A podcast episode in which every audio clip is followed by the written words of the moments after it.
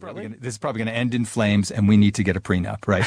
no, I, I know I'm like the least, this is sounding like the most horribly unromantic way. Yeah, I'm not dating you on that at all now. There's It's- no way. Nobody after this is dating me. There's there's no dating happening in my life. But the truth is that I mean that sort of within ourselves, we have to recognize that that happy fiction that is going to last forever, whether it's a friendship or a lover, has to live alongside the realization that it might not last forever. And maybe it isn't even meant to last forever. And maybe there are things within the relationship that were holding you back or holding your partner back or your friend back.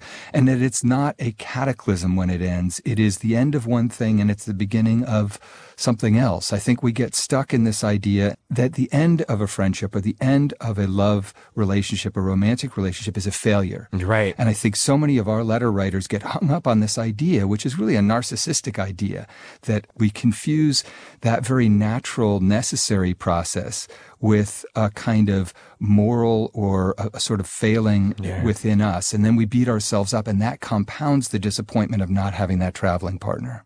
often, and I didn't know you guys did this. I, I was listening to this time and time again, where someone will say, "Hey, what should I do?" Blah blah blah blah blah, and they end up by saying, "You know, confused in Seattle," or "What should I do?" And often, mm-hmm. you guys will be like, "Break up with him, break up with her, leave him, Yeah. tell him, and do it." And I was like, "Wow." Yeah. Do you see why I'm surprised by that? Like, normally I think you get advice, people like, well, try to make it work. Maybe you should get counseling. You're like, nope, leave him.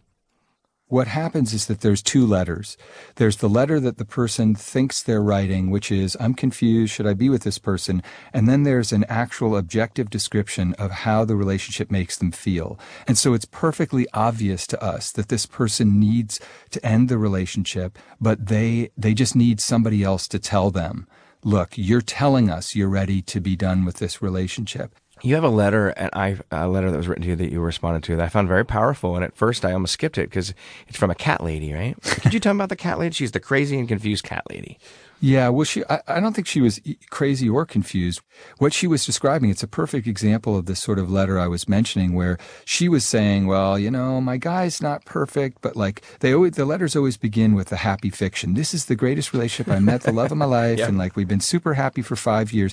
And then there's like those three sentences and the rest of the letter is devoted to how unbelievably unhappy they are, how inconsiderate this person is, how how much they feel like their sort of self-esteem is being all over. And this was this kind of letter where this woman was essentially saying, "I'm thinking about having kids with this guy. We've been married for a while, but he doesn't want to have anything to do with my cat. He doesn't want to have to clean up the cat out of the, you know, kitty litter, and he's trying to make me feel like I'm going to be a terrible mother because of the way that I take care of my cats." And I'm just sitting there. It's like that's not a red flag. It's like a red cape. You know, there's like a whole bunch of them being waved. If you think a cat is difficult to negotiate, if you think a, a litter box is difficult to negotiate, meet a baby. Okay. Right. If you want to talk about the kind of pressures that are put on a relationship, a romantic relationship, babies, they are little truth bombs that land in people's lives. And I believe that it is unwise to go into, you know, not just a marriage, but to become the parent to a baby with somebody who you can't even successfully be respectful and, you know, mutually take care of a cat. Hmm. You know, you say something to her in your letter that I found very powerful that I don't think I'll forget. You say, just golden rule the sucker. Yeah. You told her, just golden rule the sucker. What does golden rule the sucker mean?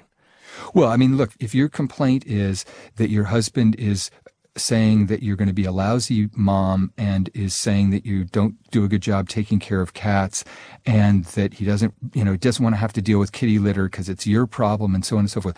If that's the way that you would behave towards him, if he was the one who, you know, was more attached to the cats, then okay, like good luck trying to make a happy relationship together. You're like cats in a bag. But if you can honestly say, I would never treat my husband that way, then there's a real problem there. And you hmm. need to tell him, you know, I don't like the terms of this relationship. It's a very simple, quick way of saying, let me just think about how I would behave in this situation.